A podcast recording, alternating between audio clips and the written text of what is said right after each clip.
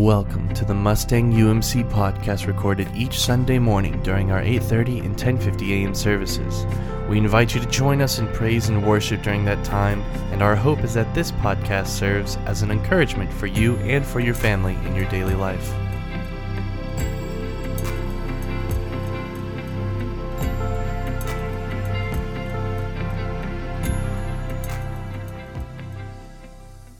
So today's scripture comes from James chapter 5, verses 7 through 16. Let's give our attention to the reading of God's holy word.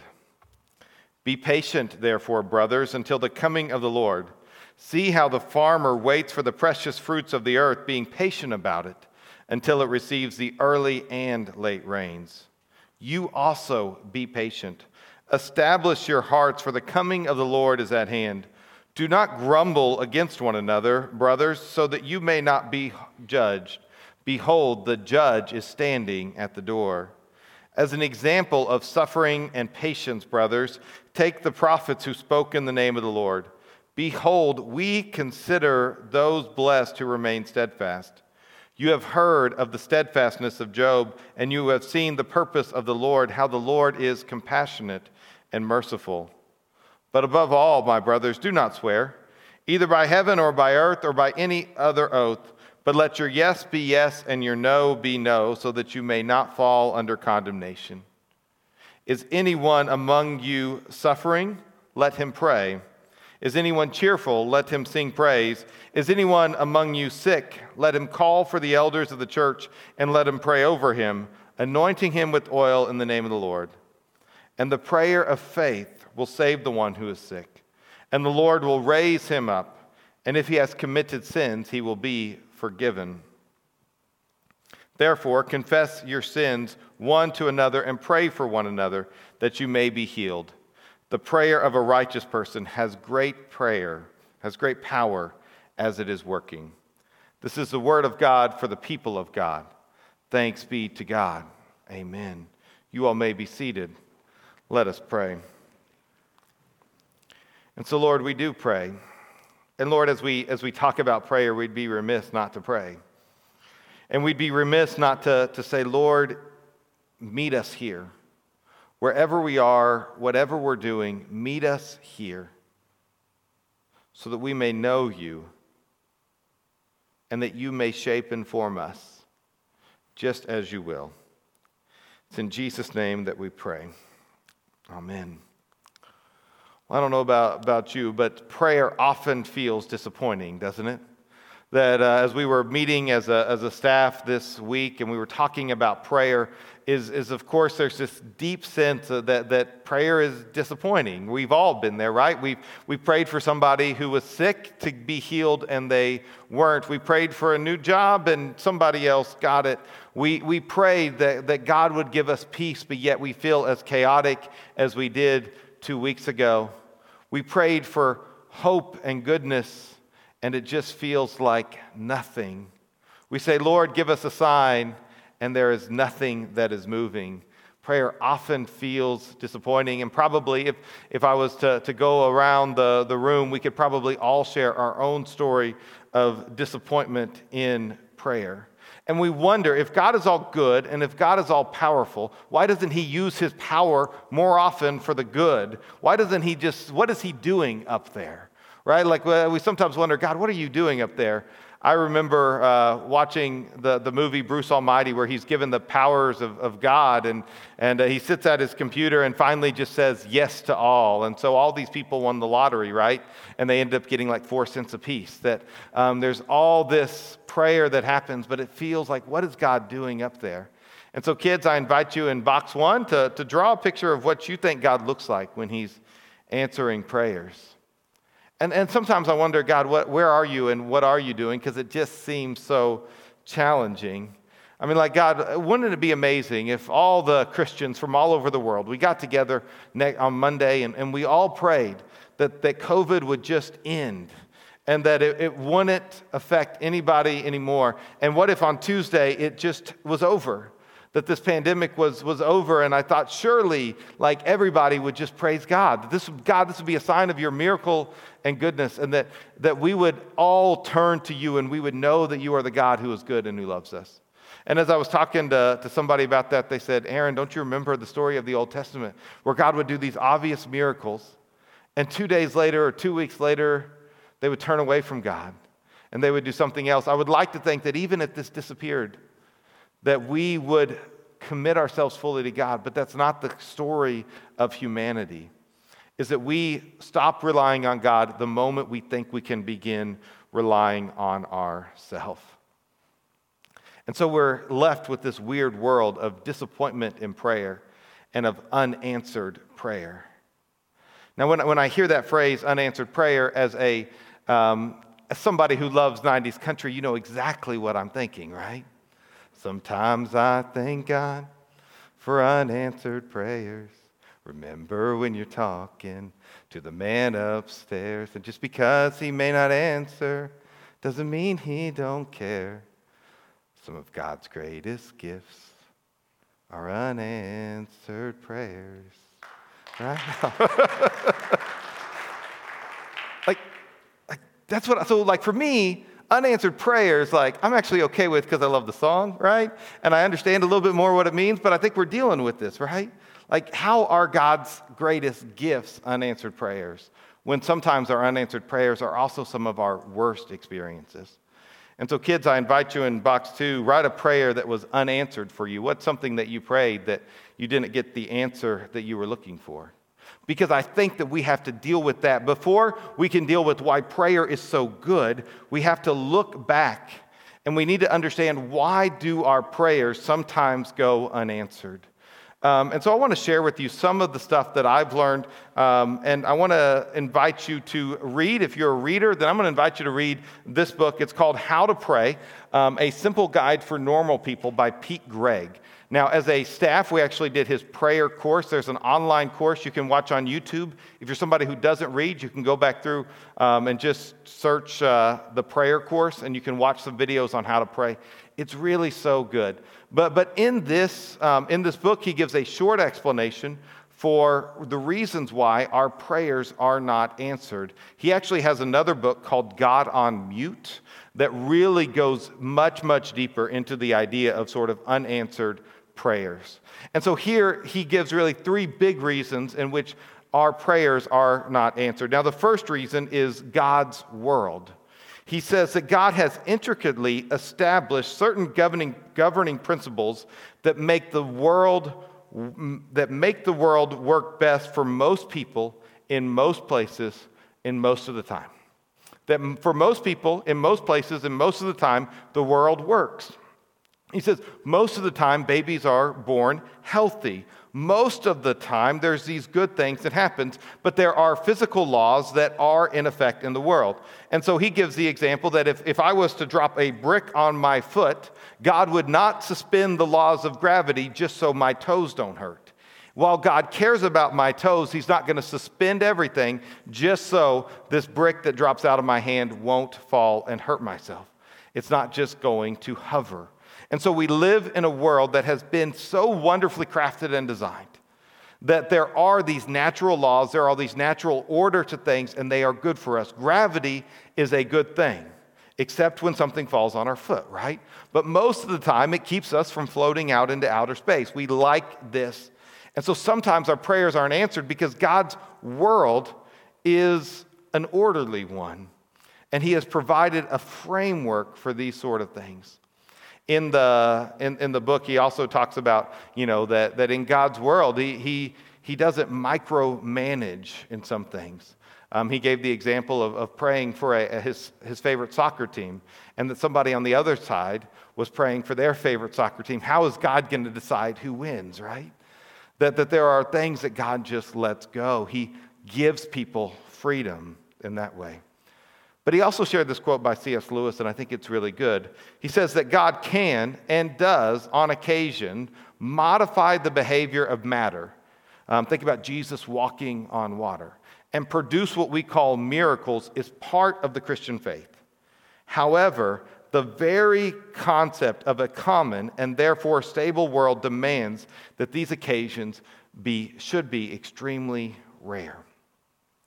And so most of the time, this order that God has is good for us, but we do get to glimpse miracles. I mean, I know people who were losing their eyesight and God healed them and they were able to see. There's a friend of mine who worked at the church in Tulsa who has a beautiful baritone voice, and he was told that he lost his voice and he would never be able to sing again. And then his voice one day, he was just in his bathroom and he just started singing, and he just sang. And the doctor said it was an unexplained medical phenomenon, also known as a miracle. And so every once in a while those things happen, but most of the time there's this order to the world. But another reason why we have unanswered prayers is because of God's war. That there is an enemy that we are at work with. Now, we call them different names: devil, Satan. We talk about the spiritual forces of darkness. We talk about demons. There is this world that we don't know about. And there are some times in which I question whether or not evil is real, but I don't have to look very far to see that evil is real. And I can see it when I watch some of these horrendous things in the news, but also I can see it in me. There are some times in which I give in to evil, I give in to darkness, and I do things that I think, where did that come from? And so there is a spiritual war that is happening. Evil exists. It exists among us. It exists in the world. And it is attempting to make bad things happen. And so God allows evil to work. Sin has infected and affected everything. But there are forces that are pulling us down while God is trying to pull us up. And so some reasons why our prayers are not answered is because that evil and darkness has its moments. But God has final victory.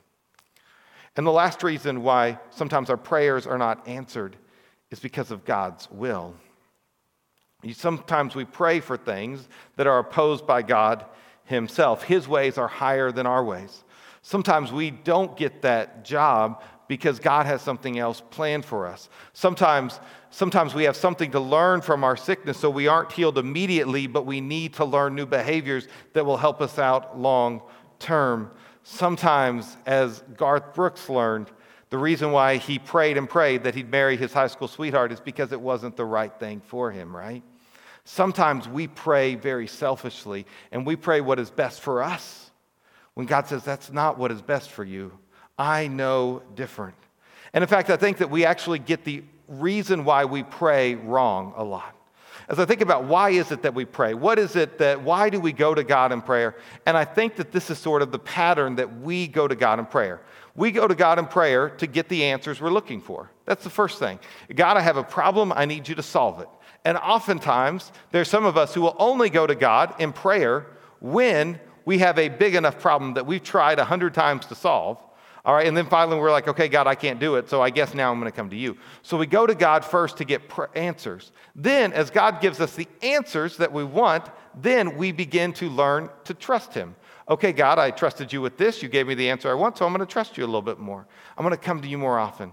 And then the more that we trust God, the more that we're going to be in his presence. And so we take this journey. God, give me the answers I want so that I can trust you, so that I will be with you. But this is almost treating God like a genie, that if we just say the right words, if we just say the magical prayer words, then God will give us what we want. But God is not a genie. But I do think, kids, I'm kind of interested in what you would ask a genie. So if you got a chance in box 3, what are the 3 wishes that you would ask a genie for? What are the things that you would want? And so I think that we get the order of prayer wrong, because it's not primarily about getting answers. But in fact, the primary purpose of prayer is to be in the presence of God. The primary purpose of prayer is not to get what we want, but to be with a God who loves us. Here's the good news, is that God loves you, and God wants to spend time with you.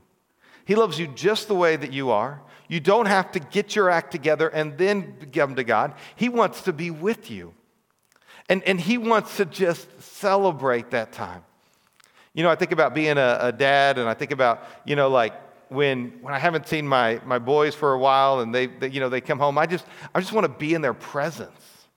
Like I just want to know what's going on in their life. How much more so does our Heavenly Father want to be in our presence? No matter what you've done, I know sometimes we don't come to God because we're ashamed. And we're like, God, you knew what I did last night. and now I'm coming to you in prayer. I'm so embarrassed. But God already knows. He wants to be with you.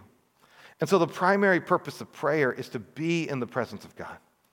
God wants to be with you. I mean, that's some of what I think this text says here at the beginning. Be patient, therefore, brothers. Like, just be still. See how the farmer waits for the precious fruit of the earth, being patient about it until it receives the early and late rains. Be with God. Be patient. Talks about being steadfast. That this is part of what it means to be a person of prayer, is just to be. Now what happens is that the more that we're in the presence of God, the more we grow to trust God. The more we're with Him, we begin to experience His character, that God is good, that God is holy, that God is loving, that God is merciful, that God is just. And the more that we're with God, and we say, God, I can be with you, and I can share what's going on, and I don't feel that condemnation. God, you're giving me hope. The more I'm in His presence, the more we grow to trust God. And this is part of what He wants for us, is to trust Him. And oftentimes, I think that some of the time that we learn the most about God is when we have our suffering and God is with us. I do, as I think about the funerals I've done and the people that I've walked through grief with, what they say time and time again, undoubtedly, is I'm just so thankful for the people who were with me in the midst of it. And what we can understand is that when we're suffering, when we're going through tough times, when we are in pain, God is with us if we will be with Him. And He will help us if we let Him. Some of the reasons I think it's hard for some of us to really trust God is because we don't want to let go and let Him. Let go and let God be there for you. He wants that, and He will take advantage of the opportunity that you're giving Him to trust Him more. And the more that we trust God, the more we get the answers we are looking for. And so here's the amazing thing, all right, is it does say at the end of this text that we read today that the power of a righteous person has great power as it is working, all right, that there is a correlation to our prayer life and our ability to have answered prayers. Now, I think this is for a couple of different reasons. One of the primary reasons is that the more I'm with God, the more I become like God.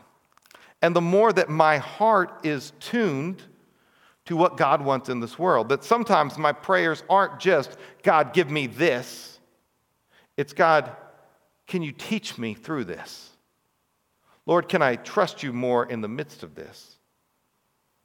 God, can you form me in a way in which I can't see? That my prayers begin to change, and then His answers begin to be even more and more good for us. The more we trust God, the more we get the answers we are looking for. My wife and I were listening to a podcast, and one of the, as the guy was talking, he asked this question. I thought this was a good question for us too. Is he said, basically, if God answered all of your prayers, would anyone else's life be better besides yours? Because I think whenever we go to God in prayer, oftentimes we do have the list of things that we bring and maybe a few other things, but God invites us to see the world from His perspective. Part of being in the presence of God is to get the perspective of God. And so here, whenever we can find ourselves there, do we become and do we value the things that God values? And in this kind of last few verses, it talks about some of the values that God has in prayer and being with God. It says, is anyone among you suffering? And I'm just going to assume that if I'm in a group of one or more people, that somebody in that room is suffering. Because I think we all have this pain. Is anyone among you suffering? It says, let him pray. The part of what God wants to do is that those who are hurting, God will alleviate the suffering. That's who He is. Is anyone cheerful? It says, rejoice with those who rejoice. Let him sing praise. I think that's part of the reason why we worship is so that we can sing praise together. Is anyone among you sick? Let him call for the elders of the church and let him pray over him, anointing him with oil in the name of the Lord. And the prayer of faith will save the one who is sick, and the Lord will raise him up. Now, here's what we believe is that the power of the righteous is powerful, and that God does do healing. Now, he heals in a lot of different ways, but we certainly do not get the miracle from God if we don't present ourselves to God. And so there are probably some of us who have not received the healing we've been hoping for because we really haven't brought it to God. Now, one of the other things that prayer teaches us is that persistence in prayer matters. Now, this feels a little counterintuitive because I know probably what some of you are thinking. You're saying, Aaron, I prayed hundreds if not thousands of times for this to happen, and this didn't happen. But I know from what our scripture tells us that persistence matters, that knocking on the door matters. And so we're going to keep praying for healing. We're going to keep praying for that ongoing physical pain that you're feeling. We're going to keep praying for God to heal. And maybe God's going to teach you to trust him, and that's a great gift of prayer. Maybe he's going to heal you. But sometimes we don't receive the healing because we don't go. If you are sick, then pray. One of the things we were beginning to do more and more as a church, and then, COVID happened, is, laying hands on people matters.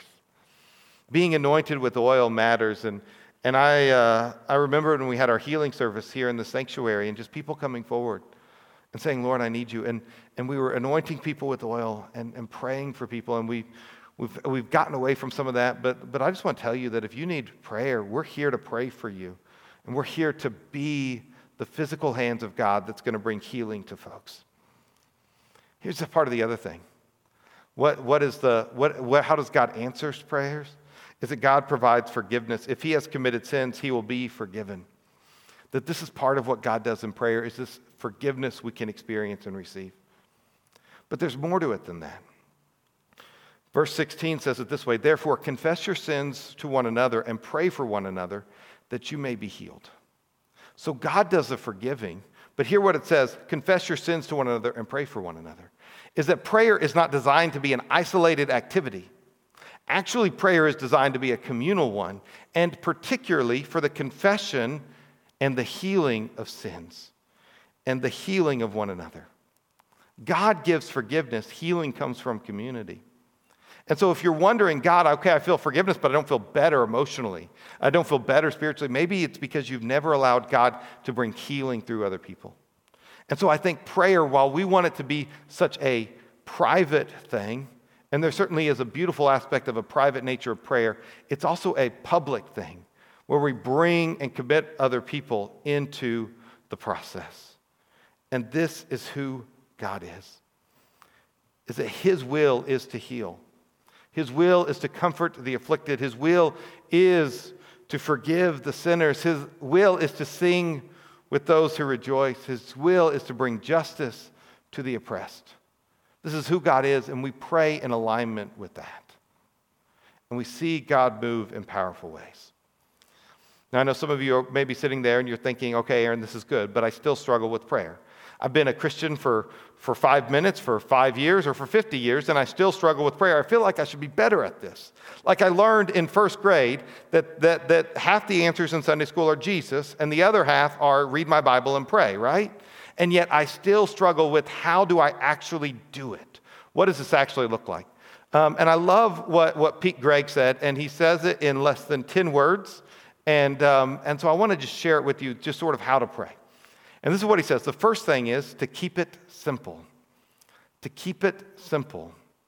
Because sometimes you hear people like pastors pray, and we use words occasionally like beseech. And I don't know if we know what that word even means, but you hear these professionals pray. And we think, oh, that's how I need to pray. But that's not how we need to pray. We need to keep it simple. We don't have to use the fancy words. We don't have to enter into all these processes. We can just be with God. And just imagine God sitting next to us as the car as we drive down the road and say, Lord, whew, what a day. I mean, that we could call like we were talking to a friend, like we were talking to a parent, like we were talking to somebody we trust, and just keep it simple. God already knows, but he wants you to tell them. All right? God already knows, but he wants you to tell him. So keep it simple. Now, the next thing is to keep it real. Again, God already knows, so we don't need to pretend like things. All right? And we need to tell God where we're at. One of the things I think that we often struggle with is that we don't feel like we can be honest with God, especially if we're angry with God. But that means that we're not really reading our scriptures, particularly the Psalms, in which, as I read some of the Psalms of lament particularly, all right, there are people who are really angry with God. Even Job, who was pretty angry with God, even though he remained steadfast, he was pretty upset with God. How could you let this happen? And so what our scriptures tell us is that we can go to God with our anger. We can be real with God and say, God, I want nothing to do with you today. We can be real with God and say, God, I think this is pretty terrible. You can even use other words that I can't use in a pulpit if you want to be real with God, all right? Because he knows, and he wants us to keep it real. Be honest. Be upfront. Share with them. In fact, I have heard probably more breakthroughs have happened in people's prayer life when they finally admitted and yelled at God than any other thing as a pastor. Now, maybe I'm hanging out with the wrong people, all right? But, I mean, multiple occasions have I heard with people who have been walking down the road or driving in a car in which they've yelled out to God. And that breakthrough, that keeping it real, created an environment of where God is like, finally, you don't have to come and be bitter. You can just come and be. And maybe for some of us, because of our disappointment in prayer and disappointment in life, we've come to God in our bitterness instead of our brokenness. And he just wants us to be. And so maybe what some of you need to do, and we're going to have a time of prayer here in a little bit, is you can go outside and just start yelling at God. All right, don't do it here because it distracts me, because I'd be trying to figure out what happened, all right? Or maybe you're driving down the road later on and just yell at God. Find a time if you need that. Keep it real. Because God is going to meet you exactly where you are, not where he thinks you should be. And then he says to keep it up. It's January the 17th, which means that if you started the year saying, I'm going to be good at my devotional life, you're probably at that point in time in which you're starting to not do as well. All right, you've missed a couple days and you're sort of struggling. And so it's easy to say, well, I tried. But we have to keep it up. We have to continue going. We have to move forward. Keep it going. Don't give up. There are times in which you're going to pray and it's going to feel like you're just talking to the ceiling. And you're just looking up. It's going to feel like God is quiet, that God is on mute. That happens, all right? But we're called to keep it up. Keep knocking at the door. Keep asking and hoping for healing. Don't stop, because God isn't. And I think there are some things we can do that help us to keep it up. A lot of times we're scheduled-oriented people. If you're going to have a meeting with a friend or you're going to have a meeting at work, you put it in your calendar. Do the same thing with your relationship with God. Put it in your calendar. Remind you 15 minutes before. Oh, I've got my prayer time coming up. All right? The routine matters. Now, there are some of you who you should pray in the morning, first thing when you get up. I think it's a great way to start your day with the Word of God and with prayer. It's way better than looking at the news or looking at their social media feed, right? But there are some of you who your best time is not in the morning. That waking up early in the morning and going off to a quiet place to pray is terrible because you're going to go back and fall asleep, right? So pray in the afternoon.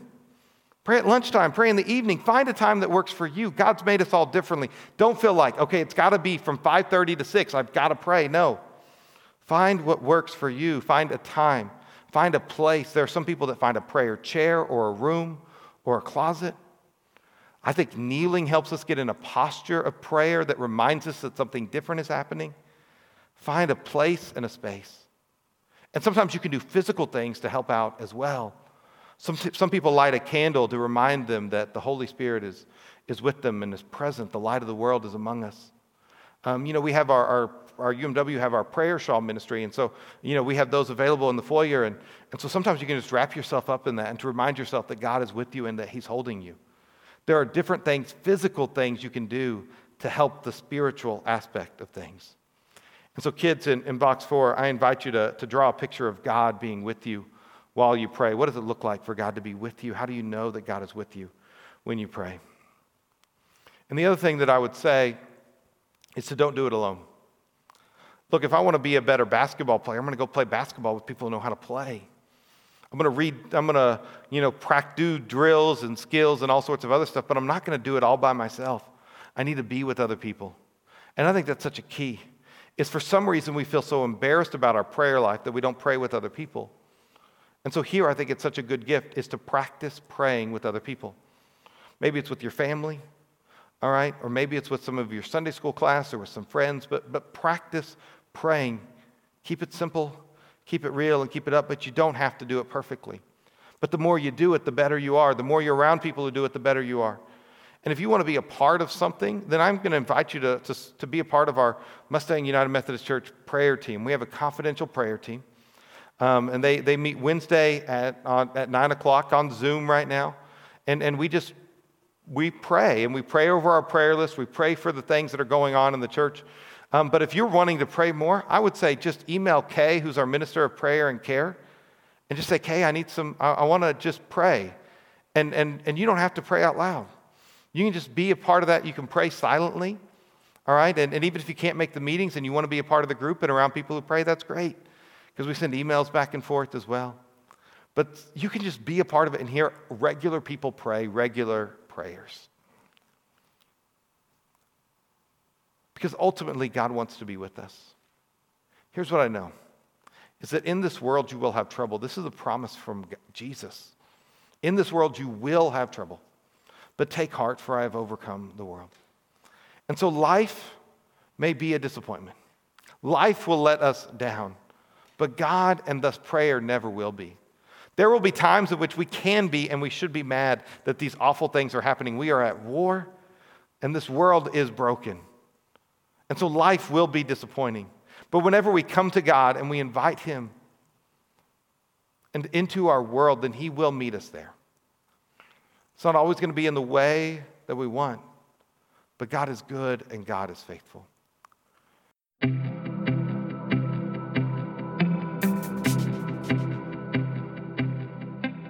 Thank you for listening to the Mustang UMC podcast. Once again, our services are at 8:30 and 10:50 a.m. every Sunday morning, and we would love to see you there. For more information about the Mustang United Methodist Church, please visit us at mustangumc.org or email us at office@mustangumc.org. That is office@mustangumc.org. We hope you enjoyed.